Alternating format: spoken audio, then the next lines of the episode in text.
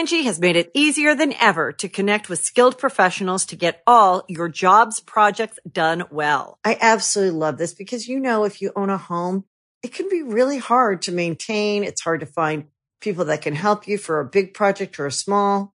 Well, whether it's in everyday maintenance and repairs or making dream projects a reality, it can be hard just to know where to start. But now all you need to do is Angie that and find a skilled local pro who will deliver the quality and expertise you need. Angie has over 20 years of home service experience and they've combined it with new tools to simplify the whole process. Bring them your project online or with the Angie app, answer a few questions and Angie can handle the rest from start to finish or help you compare quotes from multiple pros and connect instantly, which means you can take care of just about any home project in just a few taps. Because when it comes to getting the most out of your home, you can do this when you Angie that. Download the free Angie mobile app today or visit Angie.com. That's A-N-G-I dot com. Angie's list is now Angie, and we've heard a lot of theories about why. I thought it was an eco move. Fewer words, less paper. No, it was so you could say it faster. No, uh, it's to be more iconic. Must be a tech thing. But those aren't quite right. It's because now you can compare upfront prices, book a service instantly, and even get your project handled from start to finish. Sounds easy. It is, and it makes us so much more than just a list. Get started at Angie.com. That's A N G I, or download the app today. The Trans Amazonica Highway cuts a muddy swath through one of the densest jungles in the world. The road is tough enough during the dry season, but during the rainy months, the local Brazilians consider it impassable. Rivers flood the road, threatening to swallow trucks whole. Soaked by constant downpours, the powdery soil turns to bottomless sludge, the consistency of porridge. If a truck is unfortunate enough to get stuck in the mire, it will often be abandoned there for months until dry conditions return. In 1989, at the height of the rainy season, the various fanged and poisonous creatures of the Amazon witnessed a sight that locals thought to be so unlikely that there is an active betting market against its success. A convoy of sand yellow Land Rover 110s, their bodies painted with the flags of 14 different countries from around the globe, slogging through the muck. This was the 10th anniversary edition of the Camel Trophy, one of the few driving events in the world where a rain delay was not a problem, it was the whole point. The organizers had purposely picked the rainy season for the timing of the event, which was part competition, part expedition, and in their minds, the more difficult the conditions, the better. The drivers were amateurs selected from over a million applicants worldwide. The event was not quite a rally, not quite a race, not quite a series of technical challenges. It was an adventure nicknamed the Olympics of 4x4. On one particularly brutal day, the convoy of Land Rovers covered just 800 meters of distance. What made the Camel Trophy so iconic? How does it tell the story of Land Rover's evolution as a company? And could it ever stage a comeback? Now showing in the Past Gas Drive In Theater, Indiana Jones and the Range Rovers of the Lost Ark, the Temple of Room, and the Camel Crusade. The adventure starts now. Past Gas Podcast. It's about cars, it's not about sports. Uh, yeah, I, I used to do a little thing that I called the Olympics of 4x4, except it was at In-N-Out. yeah. Animal style. I have a heart condition. yeah. Nolan, that's that should be your catchphrase. Animal style. Animal style. Be kind, animal style. Yeah, uh, welcome to Past Gas. I am your host, Nolan, uh, joined by my other hosts. Uh, we got James Pumphrey. I eat pieces of like you for breakfast. Whoa. uh, and Joe Weber. You eat pieces of shit. No. And today we are talking about the venerable camel trophy, a topic of which I have a uh, complicated view of. I would say I I've got opinions on it. Yeah, Uh, it seems like similar to um, Cannonball a little bit. Like a bunch of rich white guys patting themselves on the back for being brave, but it's Yeah. really just like we're here to prove everyone wrong. It's like, no, everyone is on your side. Like, yeah, the world is literally yours. yeah. Stop trying to pwn people with your hobby. When I was a kid, you know, you'd watch National Geographic, and I remember that Land Rovers would always be like the expedition vehicles of every program you'd watch, right? Um, but It's always the cam- uh, camera car for Top Gear. I always think of them as like the UN vehicles too. UN right? vehicles as well, yes, uh, quite capable. I mean, obviously, very capable cars. They were chosen for a reason. The Queen drives one. The Queen of England drives Land Rovers. um, I think like all the like the expeditions, like the National Geographic, the UN, you know, just being like the official car or one of, an unofficial car of royalty, you know, are like all unintentional marketing. You know, not it's not it's free advertising, right? Yeah. Camel Trophy is the opposite. This was like an explicitly uh, orchestrated marketing event that also was kind of a race, but not really. There were points awarded, but it like didn't really matter if you won because you're really there to have like an adventure of a lifetime while also trashing local roads. It seems like we'll get into that a little later. Um, we saw we went to Four by Far Festival, which Oh, turned out to be yeah. oh a, yeah. A big farce. uh, it wasn't a real festival that people bought tickets to, even though they build it build it like that. Yeah, yeah. Let's let's talk about this real quick. This was before quarantine, right? This was a few months before Mm-hmm. shutdown or lockdown, yeah, correct? we got an email from uh, a marketing agent. He was like, "We have a bunch of free tickets to this Four by Far festival put on by Land Rover, and like it was the it night was, in- be- it was the same place that they throw Coachella. yeah. It was yeah, in, yeah, in Coachella. Um, and you guys showed up. you guys showed up, and what did you see, Joe?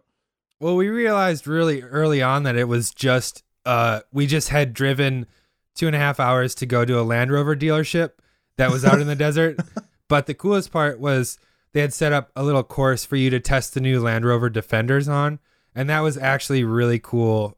yeah, and uh, Anderson .Paak played. That's right. They had Anderson .Paak. I, I didn't go, but like I remember seeing the lineup being like, what? And the Growlers. it was like a decent Yeah. lineup. Well, it was like us and then the, Like 30 other the people. lead sales guy at a bunch of Land Rover dealerships, and they were all like, they were like, Anderson, what? like it was just like it was like somebody our age. Like it was it, the lineup was like so like 30s white dude playlist, uh, and and then like Perfect for us. yeah, all these like 60 year old dudes were like free free tacos, I guess. It was very strange. Is Anderson .Paak related to Tupac? Looks like it. But we did see one of the original camel trophy Mhm. uh, defenders there, and it was really cool. I have a picture. Bridget, can you put that up right here? That's right. So this was just a roundabout way of getting to the point.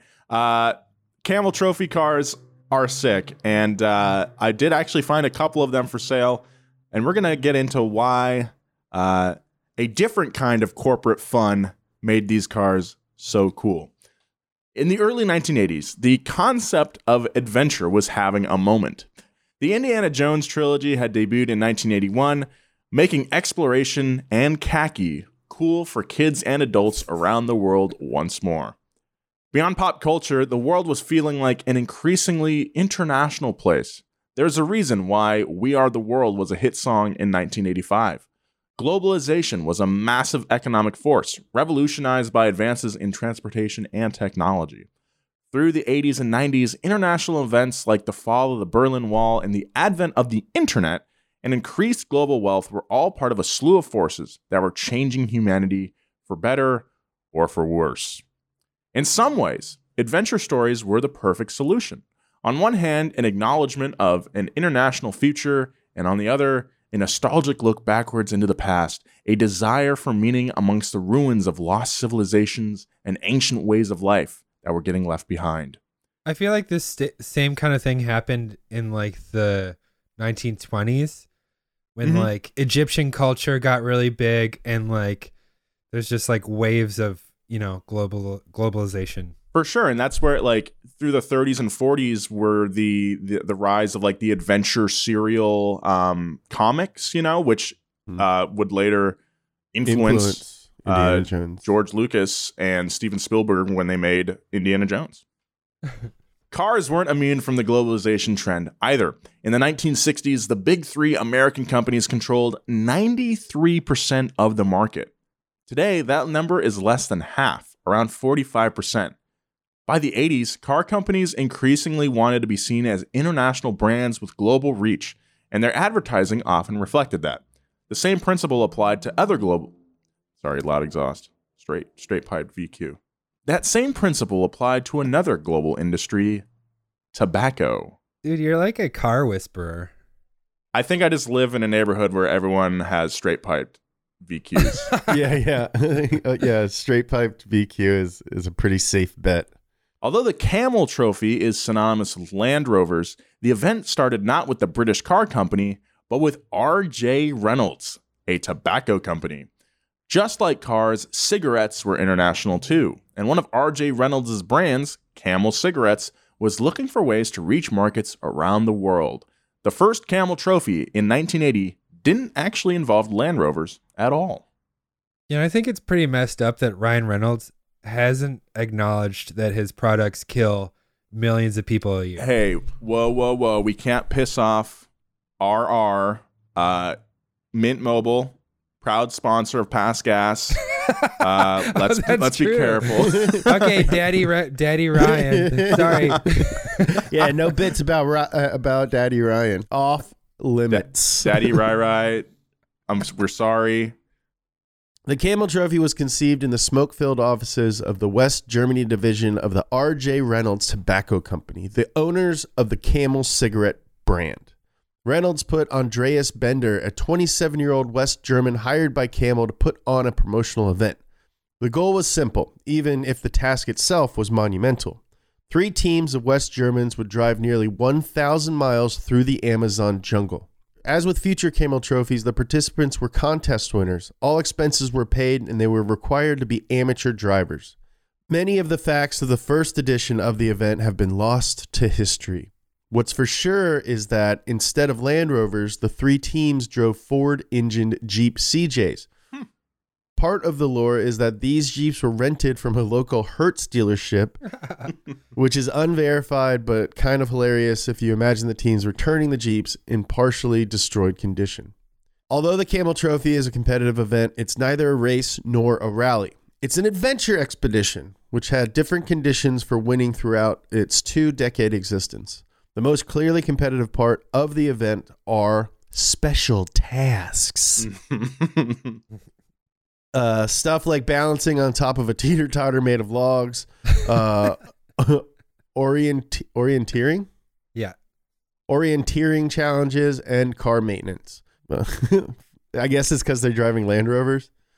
yeah. maintenance. oh, we'll just make maintenance part of it.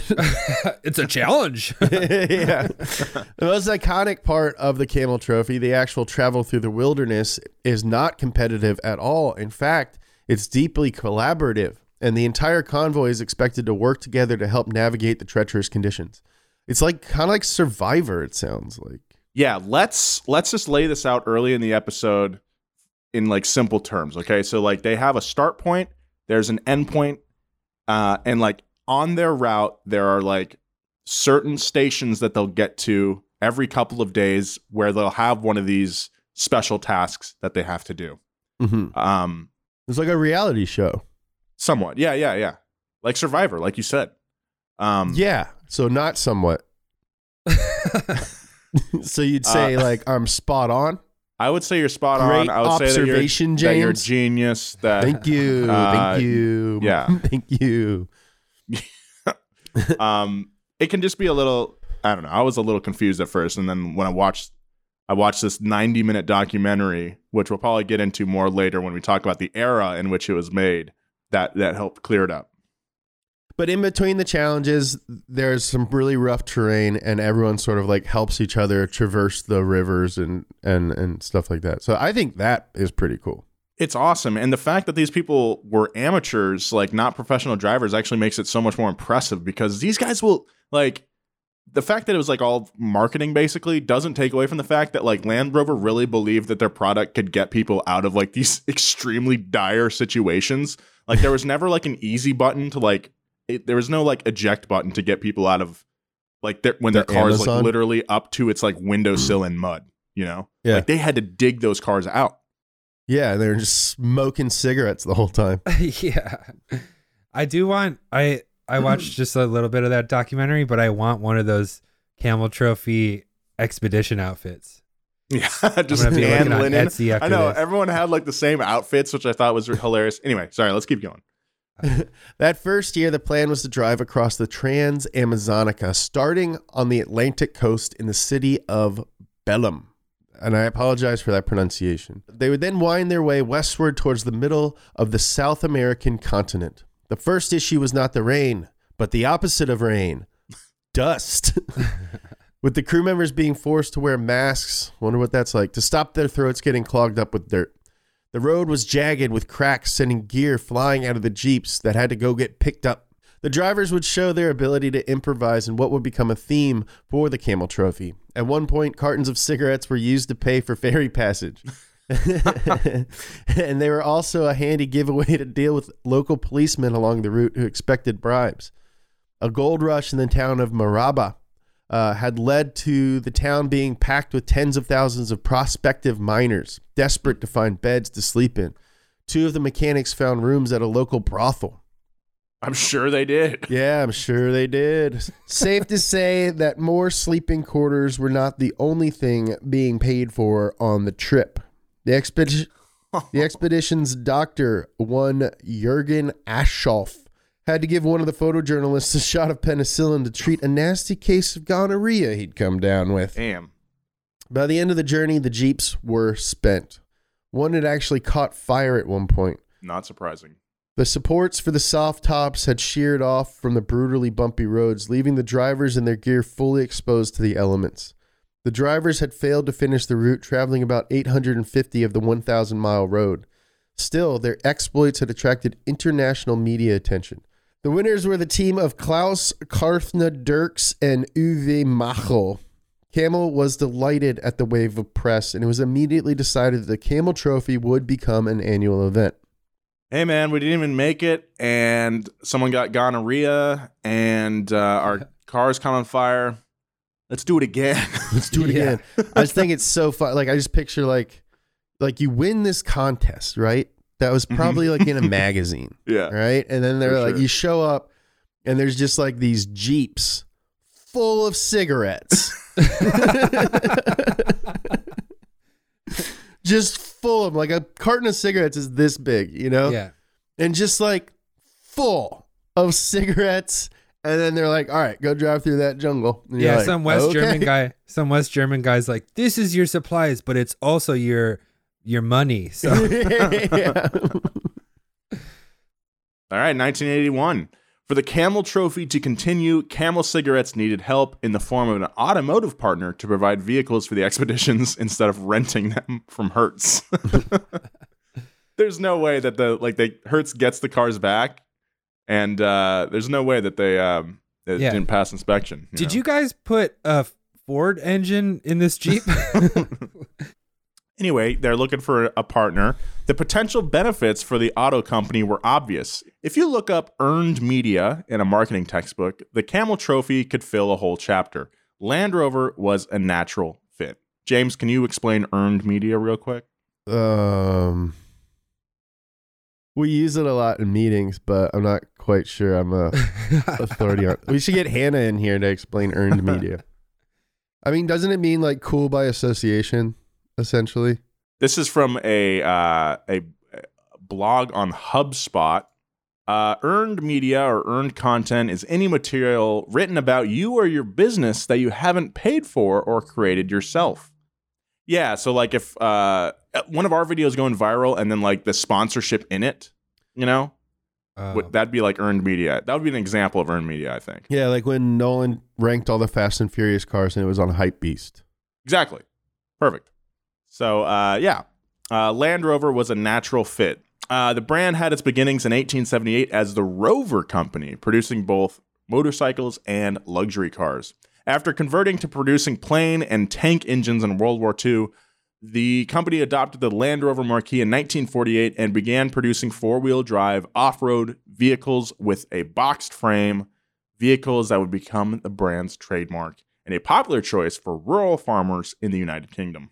So you could you could hose them out. You could hose out all the sheep. Yeah. People think they're like super high end. Oh, they are high end now, but they did start out as just like completely utilitarian British farmer vehicles. Yeah, m- more of like a tractor than a passenger car Yeah. in that way. Yeah, yeah. The only passengers is my sheeps and all they shit. Hey, get in the back, sheeps. Get in the back, sheeps. Oh, gotta take this sheep down the road to the doctor's office. She's got worms. Rover was absorbed by British Leyland, which failed in the 1970s, consequently, but Land Rover would live on. By 1978, Land Rover became its own company. By now, the company had built much of its brand on a reputation for enabling adventure and exploration.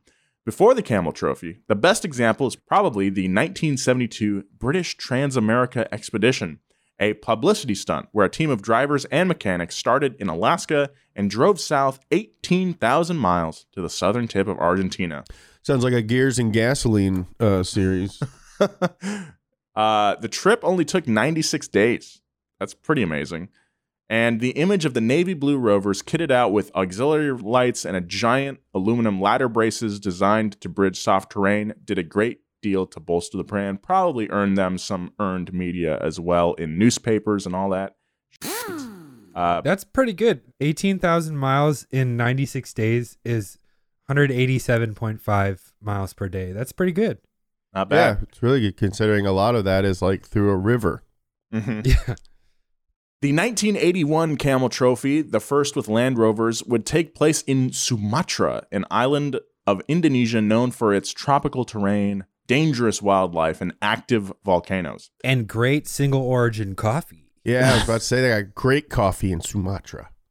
It was conceived as a scaled down tropical island version of the Trans Americas expedition, with the team starting in the town of Barastegui, if you're from Sumatra, I'm sorry, in the north of the island and traveling a thousand miles to the southern end of the island. In the course of the journey, also crossing from the northern hemisphere to the southern hemisphere. For this event, Land Rover provided a platoon of Range Rover V8 three doors painted in the iconic sand yellow of the Camel brand. That's called Fusion, dude. Brand Yeah. Fusion. There are so many cool Range Rover special editions from the 80s. And I'm never going to own any of them. According to one account, the event was, quote, Marked by extreme heat, sloppy mud, massive river crossings, makeshift bridges, huge quagmires, and lots and lots of mosquitoes. hey, huge quagmires. Uh, that reminds me of the time in 1999 when I went to go see the Macy's Thanksgiving Day Parade and got run over by a Family Guy balloon. nice.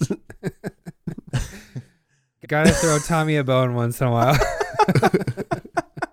The roster had been expanded to five teams, but once again, they were all West German.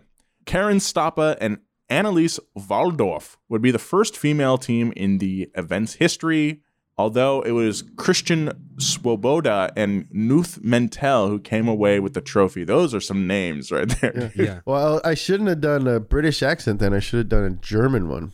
My name is Nuth Mentel. what? Nuth Mental is my name.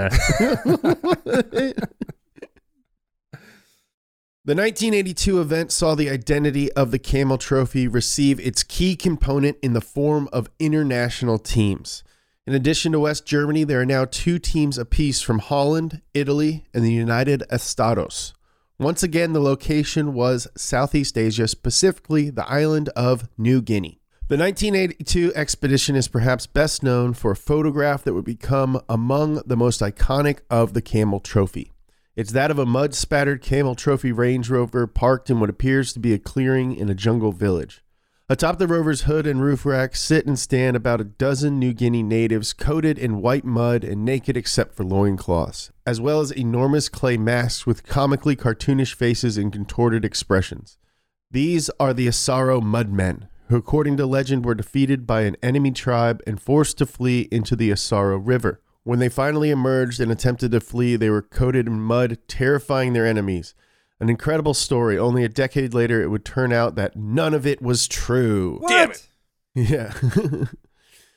Danish anthropologist Ton Otto published a paper on the Mudmen that indicated that the costumes, as well as the origin story that went with it, had been invented whole cloth by the Asaro villagers in the 1950s as a performance for visiting tourists. awesome. The true story is even more interesting than the myth and points out some uncomfortable themes about the camel trophy and of mm. adventure tourism in general. For one, the countries these expeditions were entering were real places with real history, often troubled history. But often they served as more of a backdrop for the competitors, predominantly white men dressed in the same safari clothing as their colonial predecessors. What does it say that the locals were savvy enough to realize what these men wanted from them was a playful narrative designed for a photo op? I just like watching the documentary or documentary, very generous term for this hour and a half film. Th- this- Um, was it more of a cigarette commercial?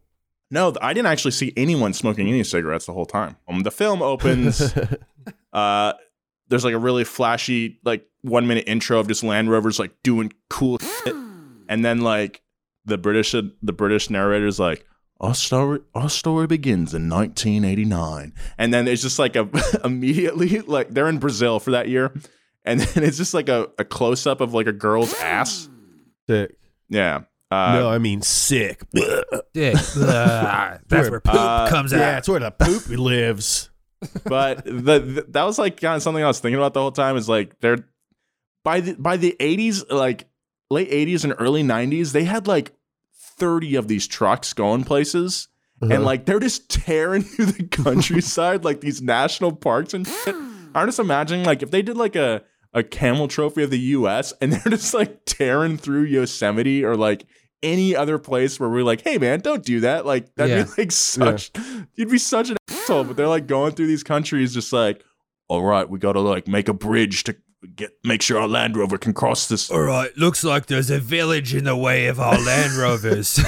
Let's turn their houses into bridges. it's just like it's eh, of course they did like do go that far, but like it's you know, it was a bit much, I think. Yeah. Uh, yeah. So the Camel Trophy was a fantasy organized by two corporations to sell their products.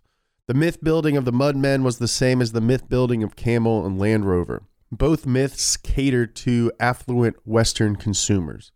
Only one story was cooked up in the offices of R.J. Reynolds, while the other was invented on the banks of the Asaro River. It's also pretty fun, not fun. It's pretty just like that film is such a, a product of its time. In one of them, they're in Borneo, um, and uh, they're like going, of course, up like some trail, and then like uh, the narration is like a local woman stops to to gaze upon the machines that she's never seen, something like that, and it's just like, dude, like she's probably seen a car before, Yeah. you know, I mean, Borneo is where the Sultan of Brunei lives, right?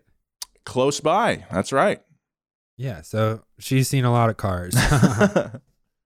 Spurred on by images, is uh, 1983 now. We're heading into 1983. Spurred on by images of the Asaro Mudmen and the Sand Yellow Rovers navigating rivers and mud, the Camel Trophy made its first trip to Africa in 1983.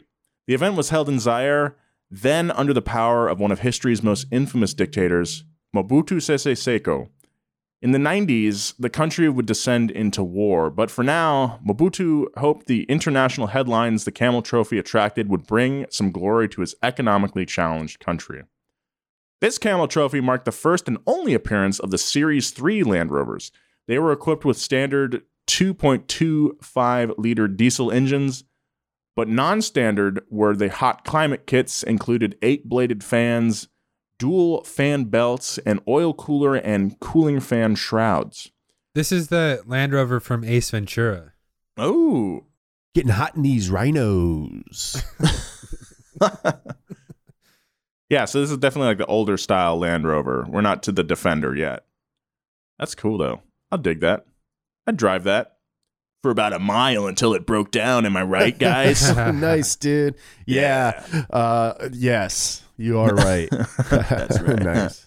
We all con- own Land Rovers and we all know how reliable they are. Not really. nice, Joe. Nice. All right. Meanwhile, back in Zaire, the country's poor condition was shocking to the Camel Trophy travelers. The expedition's doctor administered free medical aid at villages along the route in what would become a Camel Trophy tradition. That's pretty cool. The infrastructure was so poor that it was a struggle at times to find adequate fuel for the convoy, and at one point the teams had to clear out an overgrown dirt runway so a supply plane could land and deliver additional diesel. Disaster struck when a journalist tipped over an oil stove near one of the support trucks. The fire spread to the jerry cans of fuel, causing them to explode, and the vehicle to be engulfed in a massive eruption of flames. Amazingly, though all the aluminum had melted off the body, the engine still started, uh, and everyone, you know, the the, cig- the cigarettes that were inside also uh, ignited and made everyone chill out for a little bit. You know.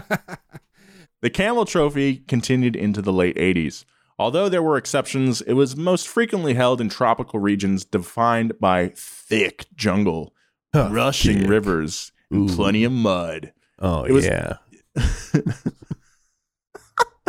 It was Camel Cigarettes itself that pushed for events to be held in these settings, which they felt fit best with the overall theming of Camel's brand. Yeah, nothing says camel, an animal that lives in the desert, like a dense jungle. I think I think it's resilience is their theme. Because Yeah. camels like- are very resilient. Okay. Mm-hmm. Okay. I'd like to see a camel thrive in a jungle though. Look, I'm no I'm no zoologist. I'm at best a casual oceanographer. I'm a fan of, of water, but I don't think a camel is going to do very well. What's he going to eat? You know? Uh, cigarettes? what is what do camels eat in the desert? um, hay. I have no idea, dude. I love this show is really like I love our our our our approximations and half knowledge on a variety of subjects. Yeah, it such gets as us into trouble sometimes. Yeah, it's Yeah, good w- stuff. We know just enough to sound real dumb. And- for sure. Ah, anyway, whatever Camel was doing, it was working. Nearly every year, the number of applicants grew, attracted by print ads and billboards that simultaneously advertised cigarettes while also soliciting applications for the event. You can bet your ass that I would have entered this contest for sure. Uh, the number I'm very unlucky though, so I probably wouldn't have won. The number of teams grew as well, including more and more countries. The tougher the challenges, the more memorable the images. We'll be right back with more of this story, but first, a word from our sponsors. Angie's list is now Angie, and we've heard a lot of theories about why. I thought it was an eco move. Fewer words, less paper. No, it was so you could say it faster. No, it's to be more iconic. Must be a tech thing. But those aren't quite right. It's because now you can compare upfront prices, book a service instantly, and even get your project handled from start to finish. Sounds easy. It is, and it makes us so much more than just a list. Get started at Angie.com. That's A N G I, or download the app today. The Angie's list you know and trust is now Angie, and we're so much more than just a list. We still connect you with top local pros and show you ratings and reviews, but now we also let you compare upfront prices on hundreds of projects and book a service instantly. We can even handle the rest of your project from start to finish.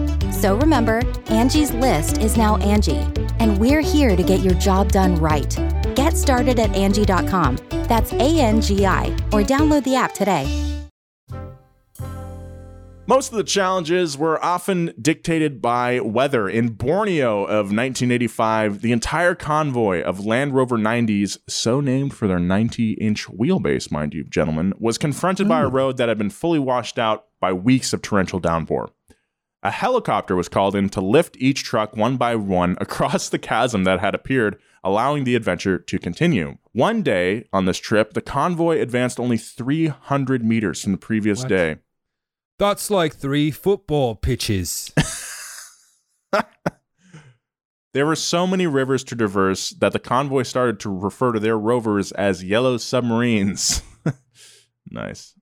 Carlos Probst and Tito Rosenberg of Brazil kept spirits high by blasting samba music out of their Land Rover, winning the Team Spirit Award, which was an that that was another award you could win. Um, you could win the overall thing, but you could also win Team Spirit. Isn't that what counts the most? Um, let's see. Yeah, I, I remember from the doc the Borneo. I mentioned that they they were talking about the like native population or the locals, but then uh, this section particularly though, it's like they're trying to go down a trail that's like literally like three feet wide in these Land Rovers, which are not three feet wide, and they have they had to like machete their way through this brush. Like, they, what I'm saying is the organizers were not around. Yeah. You know. But as we'll see later, they did start to fuck around a little bit, in my opinion. the next year in 1986, held in the Australian outback, was a relative breeze with largely favorable dry conditions. Although it was the longest camel trophy to date, coming in at 2,000 miles, the teams were about to cover 150 miles a day.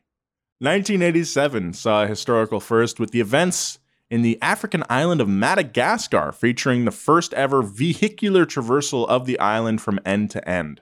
Range Rovers were used for the event, and the timing was perfect for Land Rover's marketing efforts. After decades on the gray market in the United States, the vehicles were now being officially sold stateside for the first time in the British company's history.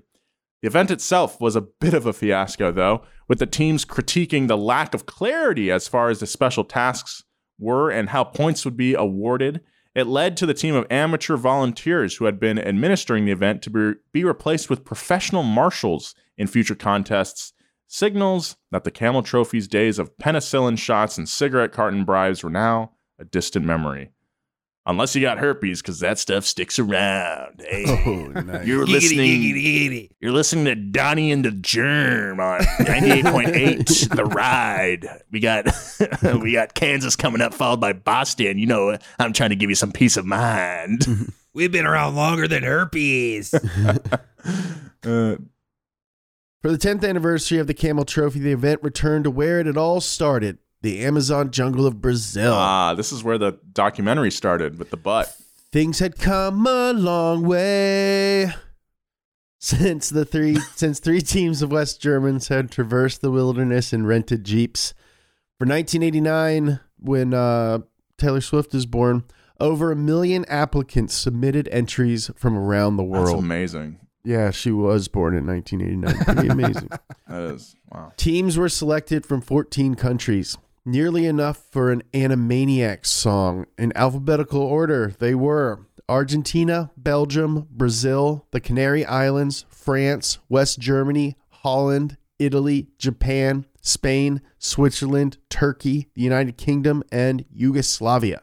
Uh, as we mentioned at the top of the podcast, this event was purposefully held at the height of Amazon's rainy season, and many consider it to have been the most grueling camel trophy of all time. Contestants averaged four hours of sleep, spending their days and nights constantly towing one another's Land Rovers out of mud holes. Been there. Get your toe out of my mud hole. they, they, they were driving the Land Rover 110, so named for their 110 inch wheelbase. I mean, that follows because the the 90s were uh, Mhm. 90 inch Mhm. wheelbase and the Mhm. 110s are 110. So The victors were British brothers Bob and Joe Ives, the first British victory, which attracted massive media attention. They received enormous trophies shaped like golden pyramids. Given the British origins of Land Rover, it felt a bit like Greece winning the Olympics. The event and the flurry of press that followed is widely considered the peak of the Camel Trophy. As the expedition entered the 90s, many felt a bit of the magic was lost.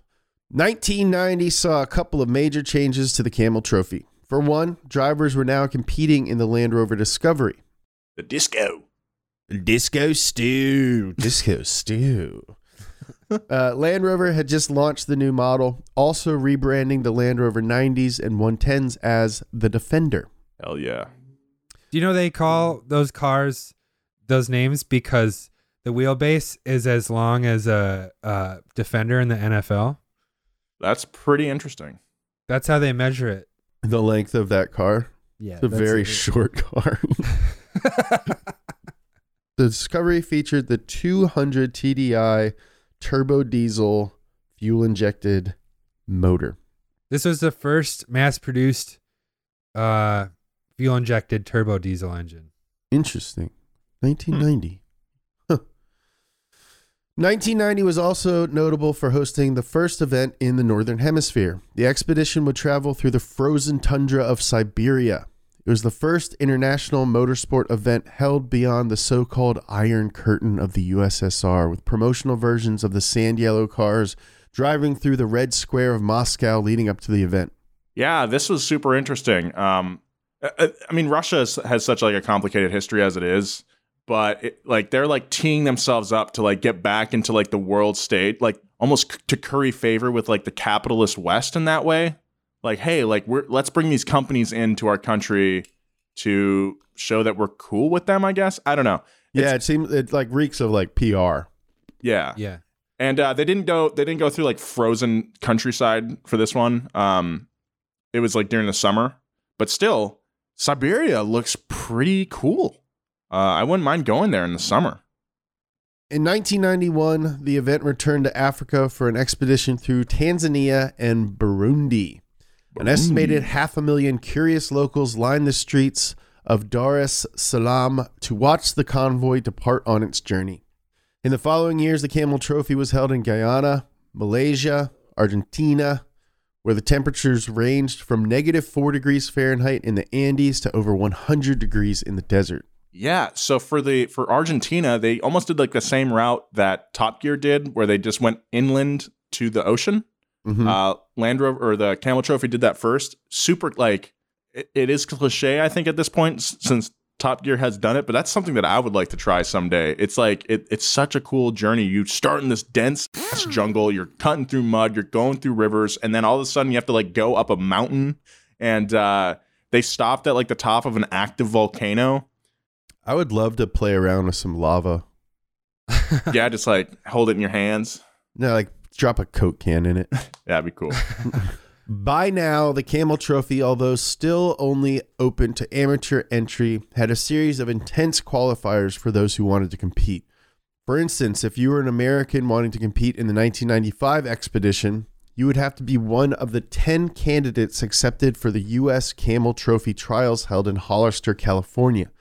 Among those accepted were a Navy SEAL that had served in the underwater demolition team. Wow Bridget probably knows a little bit about UDT. that.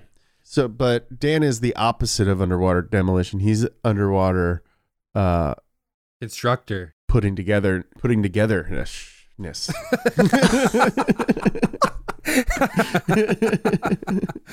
uh, it also included two marathon runners. All the candidates also had extensive off road and endurance driving experience. If you performed well and placed in the top four, you would then qualify to advance to the international selection trails held in Europe. Win there amongst your country, and you could only then represent it at the Camel Trophy itself. Who's got the time? Yeah, man. Like this kind of, I don't like this as much. I, I like the the the win a, you know, get a golden ticket out of a pack of camel uh, camel blues, you know, kind of aspect of it. Reflecting the more humanitarian minded global trends of the 90s, the Camel Trophy started to pivot somewhat from emphasizing exoticism to a more humanitarian slant. Hmm. In several years, the teams constructed research stations dedicated to conservation and took on aid projects along their routes. Okay. Or we started out, you know, this started out very uh, Teddy Roosevelt. Now it's becoming a little more Jimmy Carter. I like how they're like, "Hey, we're we're gonna help you with your gonorrhea. Here's a pack of camels." Yeah. it feels like a weird Mhm. message to send. Yeah, yeah. Here's a, a malaria vaccine um, and a lifetime supply of unfiltered camels. Here's three dollar off coupons. uh, Camel was becoming less interested in the automotive component of the race and more interested in tying the trophy to adventure sports like biking and kayaking that were becoming massively popular by the mid 90s. Oh my god. They're cigarettes. they had also launched the Camel Trophy clothing brand, which they called Camel Trophy Adventure Wear, uh, which produced Patagonia type gear, mostly in safari colors, as well as consumer goods like watches and belts. The brand also had a dual purpose. It allowed the clothing brand to sponsor events where tobacco sponsorship had been disallowed. Ah, sneaky. Mm. This was an increasing trend around the world as government regulators began to realize the negative health impact of these cigarette companies' massive marketing efforts. The brand's logo, clearly by design, was almost indistinguishable from the Camel cigarettes logo. This like this era of the camel trophy uh, is like the most mid '90s thing ever. This transition is like so strange because like all of a sudden they have matching mountain bikes, and it's hilarious to watch. Like they have to drive. Like I think they did an event in Colorado. I think at a ski resort, and they had to drive the Land Rovers up this mountain, and then they could choose to like kayak, snowboard, ski, or mountain bike down a section and just to see like 30 people on mountain bikes trying to hit this trail at the same time is like hilarious but also like it's it's just so confusing it i don't know i i just feel like the 90s were like that you know Mhm. Yeah. like action sports are cool let's see if we can just shoehorn this into Shove ha- any way we can Yeah. the 1998 Camel Trophy held in Tierra del Fuego, which stands for House of Fire? Earth. Tierra is Earth of Earth Fire. or land. dang The 1998 Camel Trophy held in Tierra del Fuego was the last year of Land Rover's participation. The year also marked a bookend in the brand's metamorphosis that had begun in 1990. They had launched the Freelander, the brand's first SUV and the first Land Rover with a unibody construction. Instead of a trip in a convoy, there was no shared route for the teams. Instead, they were encouraged to roam, earning points by visiting a set of 200 plus checkpoints spread around South America. The relatively lightweight Freelanders performed well, described by participants as fun, fast, and agile. ooh It looks like It a CRV. Yeah. It's like a CUV. yeah i don't really like the freelander compared to the defender Yeah. It was often the support vehicle discoveries that got stuck on obstacles and had to be towed. But of course, that begs the question if you're driving around in a little subcompact SUV and all your gear is loaded into a discovery support vehicle behind you, you're kind of like a kid whose job it is to open doors while someone's moving heavy furniture. Boom. Dang, what a diss. I also want to point out like this set of 200 plus checkpoints that we mentioned. Are all er Arby's. They were every single one was an Arby's. no, but like James or Joe, one of you earlier in the episode, you mentioned how it's like a, almost like a reality show or like Survivor. Like it was like a Survivor style competition where you have to stop at all these different uh, challenge points along your route. This is where like Survivor came out a year before this last uh, running of it, and I think they took a lot of inspiration from the show because what they had to do, they had these GPS coordinates that they had loaded into like their GPS device, and they would have to like drive to a location, and usually like it was impassable by car, so they'd have to get out of the car and go to some place like a, tr- a big old tree or like a waterfall out in the middle of nowhere, and the Land Rover organizers ha- would have placed like this little plate on the tree which had all these different numbers on it okay? And they were just like randomly dispersed printed on there. And the competitors would place their plate onto this uh onto this little plate that has been placed okay? And to prove that they had been to this location how their their plate oriented onto the challenge point would reveal which number it is and of course Oh. the camel trophy organizers had the predetermined codes basically for that proved that they had been there it seems needlessly complicated to do this though compared to like how the competition used to be run Yeah. It's like let's drive from this point to that point and then next year it's like let's do all this garbage all this uh, weird stuff. biking and yeah mountain crypto biking. stuff. exactly. Uh so and in the comments of this uh film on youtube like everybody's trashing on this these like these last couple of years because they're like wow they really lost their way there's like dedicated fans for camel trophy. Uh mostly land rover fans of course but uh i have i, I have to agree with them. This is corny as hell. We call them landies over here. discos and defenders We'll be right back with more of this story, but first, a word from our sponsors. You can host the best backyard barbecue when you find a professional on Angie to make your backyard the best around. Connect with skilled professionals to get all your home projects done well. Inside to outside, repairs to renovations. Get started on the Angie app or visit Angie.com today. You can do this when you Angie that. Angie has made it easier than ever to connect with skilled professionals to get all your jobs projects done well. I absolutely love this because, you know, if you own a home, it can be really hard to maintain. It's hard to find people that can help you for a big project or a small. Well, whether it's in everyday maintenance and repairs or making dream projects a reality, it can be hard just to know where to start. But now all you need to do is Angie that and find a skilled local pro who will deliver the quality and expertise you need. Angie has over 20 years of home service experience and they've combined it with new tools to simplify the whole process. Bring them your project online or with the Angie app, answer a few questions and Angie can handle the rest from start to finish or help you compare quotes from multiple pros and connect instantly, which means you can take care of just about any home project in just a few taps. Because when it comes to getting the most out of your home, you can do this when you Angie that. Download the free Angie mobile app today or visit Angie.com. That's A-N-G-I dot com.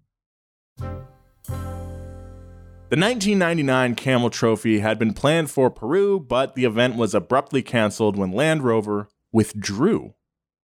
In a statement, Rover marketing director Martin Runnicles said, quote, we have enjoyed a unique relationship with the Camel Trophy event for almost two decades, and it has played a major role in sustaining the image of Land Rover as the manufacturer of the best 4x4s in the world. However, with the changing character of the event, it will no longer provide us with an active demonstration of Land Rover's brand essence.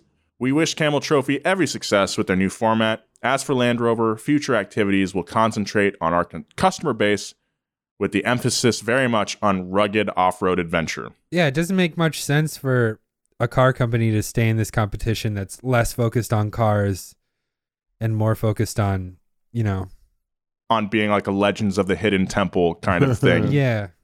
Yeah. Yeah, they changed it so much that the thing that made it cool no longer wanted to be involved.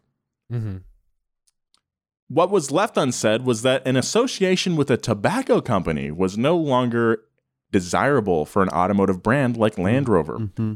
As international laws regulating advertising took hold, even workarounds like Camel Trophy clothing were increasingly unworkable since their parent company was still RJ Reynolds, a tobacco manufacturer.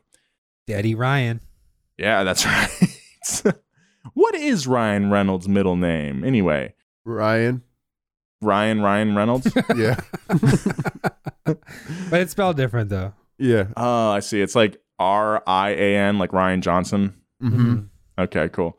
It's impossible to know what conversations took place in the Land Rover boardroom, but it's safe to say they saw the regulations being written on the wall and withdrew from the event before the issue was forced. Probably a smart move. It was part of a wave of these kinds of deals ending, the most prominent being the end of the Winston Cup in 2003 over in NASCAR. By the way, we are planning a whole episode on the relationship of tobacco companies in racing, so be on the lookout for that in the near future. For its part, Camel Trophy came back for one more year of adventure in 2000. The new millennium, baby. Y2K. The 2000 event, held in the islands of Tonga and Samoa, went in a totally different direction. Instead of Land Rovers, the event returned with rigid inflatable boats or rib boats. Mm, rib boat of ribs sounds so good right now. A big Would old you re- boat full of ribs. Oh yeah. Oh. On land, however, Land Rover Defender pickups were still used as support vehicles. The event generated some memorable imagery of a convoy of sand yellow boats skimming over the Pacific, but Camel's attempt to pivot was a failure. Baked into the Camel Trophy's DNA was the legend of the mighty Land Rover, and ribs were no replacement no matter how juicy or delicious. and thus, 2000 was the last year of Camel Trophy. How do you define the Camel Trophy? Was it the adventure of a lifetime, the chance for participants and audience alike to escape from reality and enter a world of epic challenges and accomplishment? Or was it little more than an Indiana Jones themed billboard, a rolling photo op designed for the purpose of selling cars and cigarettes? The two great polluters of our planet and our bodies, respectively? Along the way, the Camel Trophy had tracked the progression of Land Rover from a company that produced utility vehicles to one that built luxury SUVs. Although the company's DNA had become defined in the Amazon, safe to say that its soul now resides in the enclaves of Beverly Hills and Dubai. It's part of the reason why such an event feels impossible in today's landscape. Still, the spirit of Camel Trophy is undeniable. The defenders, discoveries, and freelanders that drove in the expeditions are now collector's items that are highly sought after. Although, just a quick note, I don't, I don't sure, I'm not sure if I want to buy one of these things, considering that a lot of them like rolled over and got beaten up and uh, had to be repaired on the side of the road. However, yeah, flood you know, damage. Uh, enthusiasts inspired by Camel Trophy have organized their own adventure events around the globe, keeping the dream of exploration alive.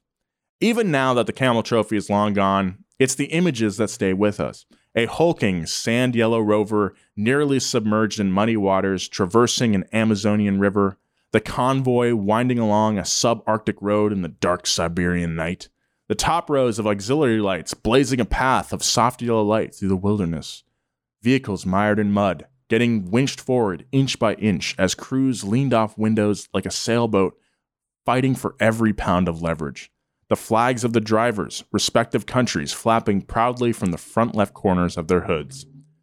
Whether it's a tribesman or a corporation, we're a species that thrives on creating mythology for ourselves. We seem to need these stories to help us understand ourselves as well.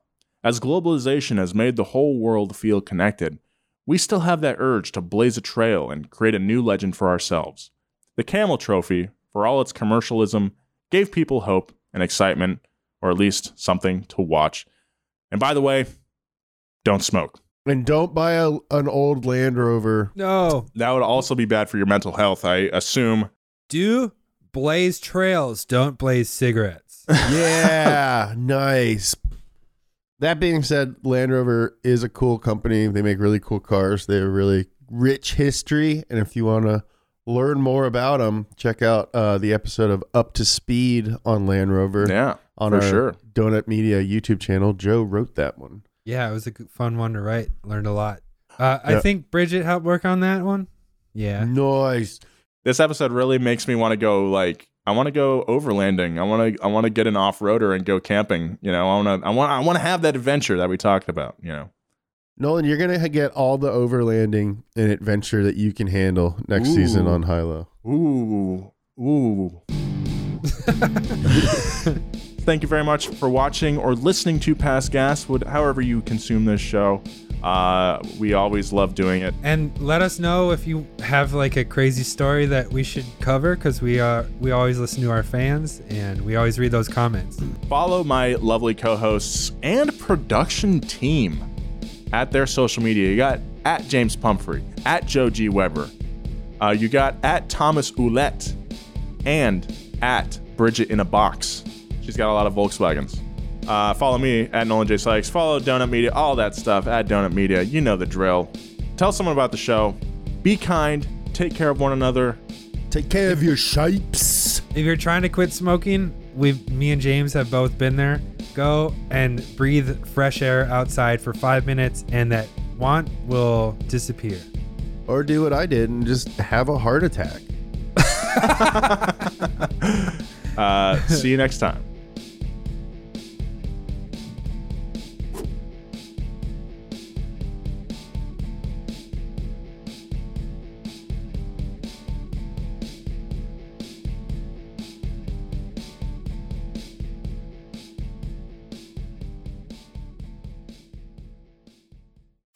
You can host the best backyard barbecue.